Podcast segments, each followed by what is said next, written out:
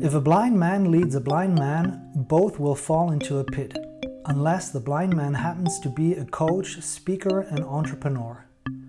During Joost Richter's closing keynote at the Magento Live Europe 2019 conference, everyone in the audience was blindfolded and taken on a journey to embrace change by being accepting and vulnerable. Not your typical tech keynote, but a great reminder that we need to be stepping out of our comfort zone every now and then, both on a personal and business level.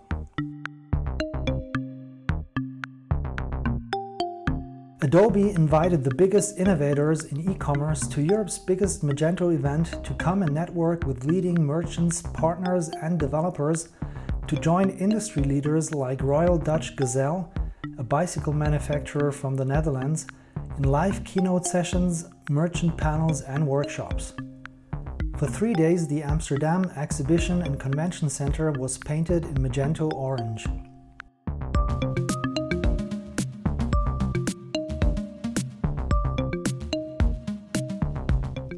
You can read our full recap from Magento Live 2019 in our blog. On the first conference day, I had the opportunity to ask 10 questions to Magento Vice President Jason Woosley. The link to the interview's transcript can be found in this episode's show notes.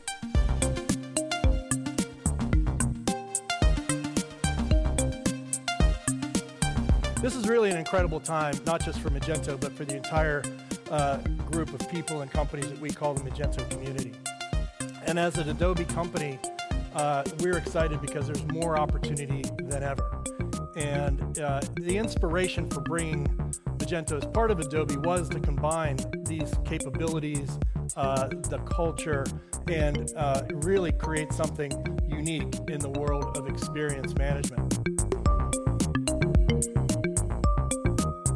That was the voice of former Magento CEO Mark Lavelle at Magento Live 2018. But now, without further ado, here's my interview with Jason Woosley at Magento Live 2019.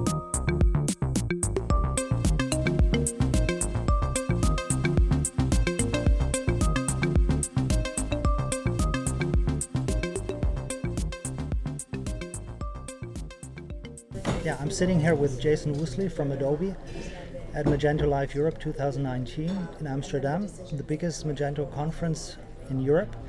Thanks, Jason, for taking the time to speak with me in person. Thanks so much for having me. It's a pleasure. It was a surprise for me. I didn't plan that, but uh, yeah, it's. Uh, well, I'm glad it worked can... out. yes. So my name is Nick. Um, I've been a Magento early adopter in 2008, and I've been um, organizing Magento meetups all over Switzerland for the uh, for for the last couple of years. I'm an open source blogger and the founder of OpenStream, a distributed e-commerce agency based in Switzerland. Um, you've been vice president of Magento Commerce for over three years now, if I'm informed uh, correctly. Yeah, almost four years. Four years almost. Yeah. Okay. And um, so in, in the early days of Magento, Roy Rubin once said at a Magento keynote that he wishes he could bottle the energy that the Magento community generates. Why do you think Magento has such an energizing community of users, developers, and partners? Yeah, it's a great question. And, you know, I, I don't have a concrete answer. I have maybe you know some theories about why I think it's it's just so energetic because you know lots of companies have ecosystems around them, but something that's really special about the Magento ecosystem is the passion that you find from literally everybody you talk to, and I'm sure you know organizing meetups, uh, you've seen it as well, right? Where people are willing to give of themselves in a way that that almost seems unnatural, but it's uh, it's it's really the, the the tie into one another. It's I think it's the reliance on this this broader community to really you know help people move things forward, shared innovation, being able to accomplish things that are, you know, bigger than yourself with a group of like-minded individuals global like-minded individuals. We bring, uh, you know, the world a little bit closer together in the, in the commerce space, and I think that's really what drives the, the, the energy and the, and the, passion, and, and it's, it's something that's absolutely intangible, but it's probably one of the most important characteristics of our uh, of our community. Yeah, I agree, absolutely. Um, Mark Lavelle last year at Magento Live in Barcelona said, um, here's what's not going to change our commitment to our customers, our commitment to our partners, and our commitment to our developer community. And today, during your keynote, you said um, if you don't have an ecosystem, you don't have a platform. So maybe you can elaborate on that. Yeah, I, you know, really, what I'm trying to get across there when I when I say if you don't have an ecosystem, you don't have a platform, uh, is that platforms only exist for the benefit of their ecosystem, right? They you only have a platform if you can extend it, if you can develop against it, if you can you know move it in ways that perhaps it wasn't even designed to be to be used for. Um, we we've done, I think, a really good job of making sure that our developer community has full access into all of the capabilities of the software and you know all of the entitlement to go and move that software in a different direction not only through you know community pull requests can you actually come in and you know change the APIs and change the way that the software works but then all of our customization and flexibility that lays on top of that. I think it just tells a very very good story about how we can fit into just about any environment. Uh, and, and Mark you know had a, a, he's, he's brilliant brilliant, you know, foresight guy. Uh, you know, I think his insights there are really about, you know, just how do you how do you keep a community super engaged? Uh, and the only way you do it is with investment. You have to bring. We're part of that community, right? Magento corporate is part of the Magento community. We're not, you know, the custodians of it. We're not the leaders of it. We're not the owners of it by any stretch of the imagination. And I think that humility, I think the, the lack of hubris and, and how we approach this is really one of the things that's made it much more successful. We're willing to empower our community to go do things that may be different than what we had in mind. It may not be perfectly lined up with our strategy. Um, but it's perfectly lined up with the community strategy. So it becomes our, you know, our feedback loop that just becomes super critical to how we move forward and what we do next. Yeah. Uh, is there actually currently uh, like an open roadmap? I think I remember something. Yeah, absolutely. Everything year. is published on GitHub. So we, we try to be as transparent as possible with, with not just our community, with the broader uh, community as well, right?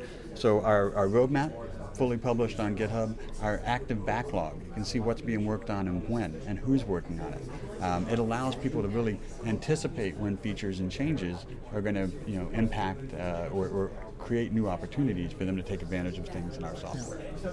That's great. Yeah, it hasn't been in the past um, that the roadmap roadmap was. Um, public, but it's great that it's now. I think since since since last year, maybe or uh, yeah, either early this year or late last year that we, yeah. we finally made it published, and I think it was early this year that we opened up the backlog uh, completely. And and really, I think you know companies that don't do that, you know, they, they think that there's some value in the secrecy, and there's some value in what you're going to spring on uh, on the world. You know, what we've found is our our partners and our merchants, they want to know what's coming and they have a right to know what's coming. And, and, if we can give them insight into what we're doing, such that there aren't any surprises, then everybody seems to be a whole lot happier, and their planning process is a lot more stable. On the Magento.com website, it is stated that Magento offers e commerce solutions for every website size and type of commerce business. I also noticed that you mentioned Shopify on the website. So I was wondering if Magento really is for every website size or whether Shopify or solutions like WooCommerce may be better suited for small merchants.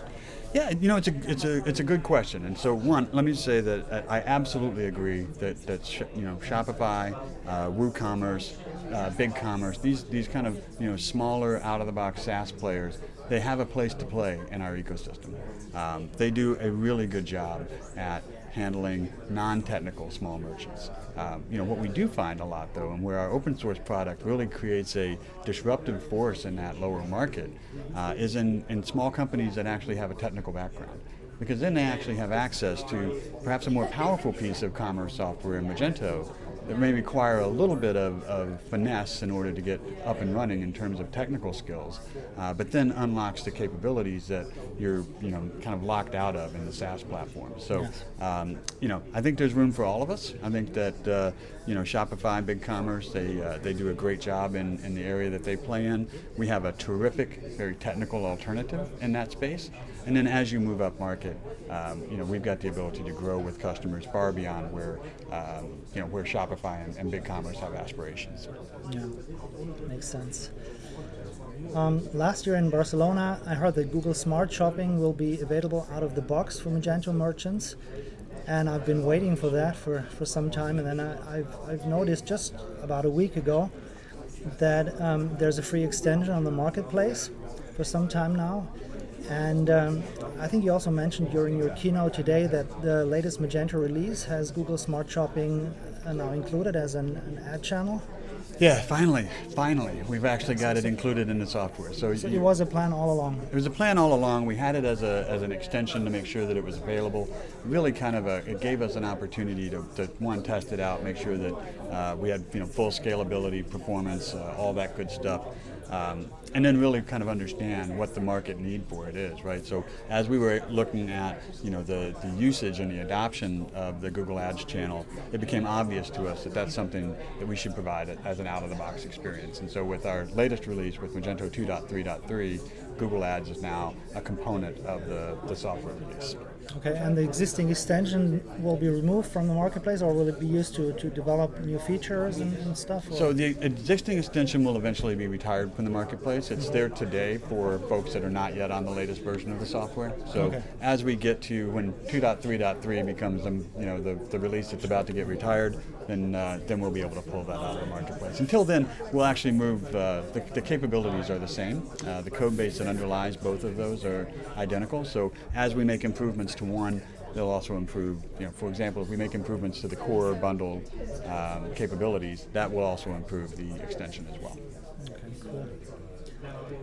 Um, I think I forgot one question here. Um, I, I, read somewhere that you have a technical background or a developer background, and I wanted to ask you uh, what kind of, of uh, developer background. Yeah. Yeah. No, absolutely. So. Uh, I mean, I came out of, uh, of undergraduate school in 1998, which was a great time to be a software developer. Uh, and uh, I basically began my work in databases. Uh, wrote a, a whole lot of, uh, of SQL Server, um, stored procedures. That was my, my specialty for a long, long time.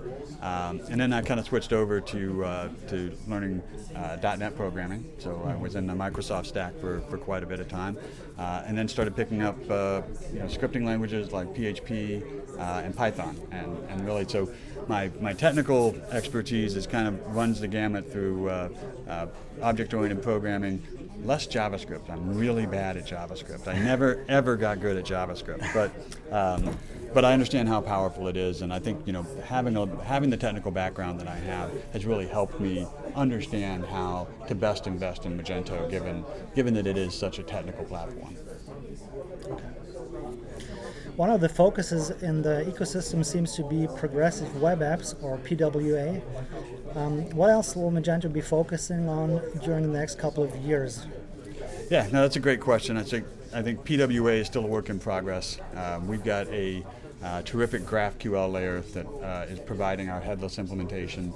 Uh, PWA Studio consumes that GraphQL, so there's, there's still work to do there to complete uh, our Venia storefront, primarily around B2B. We want to make sure that the, um, the PWA experience is not just a, a business to consumer experience, it also needs to be a business to business experience. So, uh, and as Adobe starts to think more about uh, our interactions with the world, less around B2C and B2B and more around B2E, kind of B to everyone, um, the use cases are starting to blend.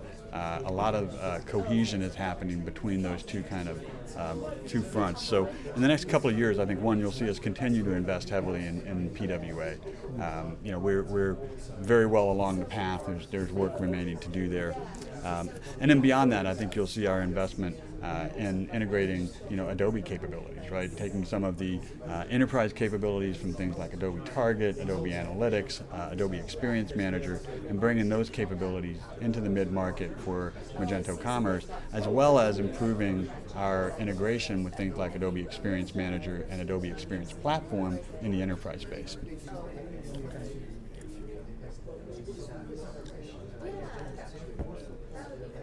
I only have one last sort of fun question. What do you think about bringing back Roy Rubin as a CEO of Magento Commerce?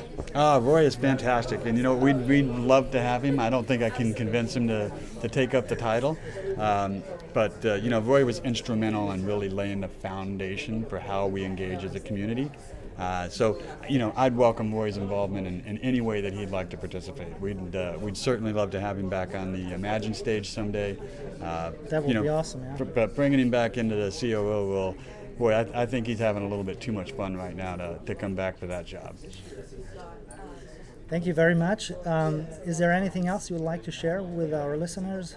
No, Nick, I appreciate the time today. I think it's been uh, the questions have been very thorough, and uh, hopefully you're enjoying the show. And, and uh, you know, let's stay in touch as you go forward. Thank you very much. All right, thank you, sir.